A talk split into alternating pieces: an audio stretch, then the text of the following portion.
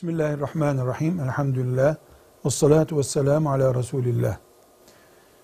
Kadının tuvaleti, banyosu, mutfağı ve dış kapı anahtarı kendisine ait olan müstakil bir ev istemesi hakkıdır. Eğer nikah kıyılırken sen müstakil bir evde yaşamayacaksın. Eşinle beraber filanca filanca da evimizde olacak.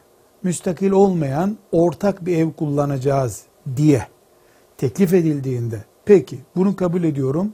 Bu şartla nikahı kabul edip imzalıyorum. Evet diyorum. Dediyse mesele yok. Kadın razı olmuş demektir. Böyle bir şey konuşulsun veya konuşulmasın. Kadın ben özel evde yaşarım, müstakil evde yaşarım desin veya demesin, evlenen bir kadının beni müstakil evde yaşatacaksın demesi İslam'ın teminatı altındaki bir hakkıdır. Olağanüstü şartlarda bir erkek kardeşini, babasını, kız kardeşini, halasını, teyzesini üç günlüğüne, beş günlüğüne ameliyat oluncaya kadar bir aylık süre için getirebilir. Misafir etmek insanlık gereğidir zaten.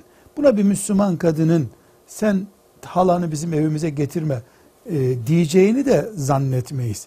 Ama kayınlarıyla yani e, kocasının erkek kardeşleriyle o üniversiteyi bitirinceye kadar dört yıl bir evde yaşamayı ben kabul etmem diyen bir kadın Allah'ın razı olmayacağı bir söz söylemiş olmaz. Aksine Müslümanca güzel bir tavır sergilemiş olur.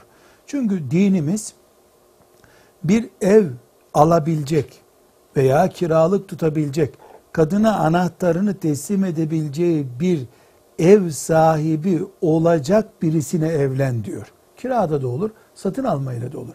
Kadın ben kocamdan ve çocuklarımdan başkasını bu evde istemem demesi ayıp değildir, günah değildir. Bunu ne niyetle dediği onunla Rabbi arasındaki bir meseledir. Kayınlarından intikam almak için, kocasından intikam almak için de yapabilir. Ben evimde başörtümü takmadan rahat bir şekilde dolaşmak istiyorum. Banyoyu rahat kullanmak istiyorum. Mutfağımı rahat kullanmak istiyorum demesi kadının İslam tarafından teminat altına alınmış hakkıdır.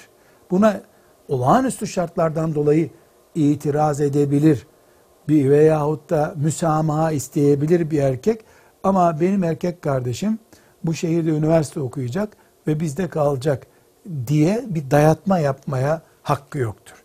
Rica etmeye ve kadının rahatsız olmayacağı şartlarda bunu sürdürmeye hakkı olabilir. Rica hakkı başka, emretme hakkı başkadır. Velhamdülillahi Rabbil Alemin.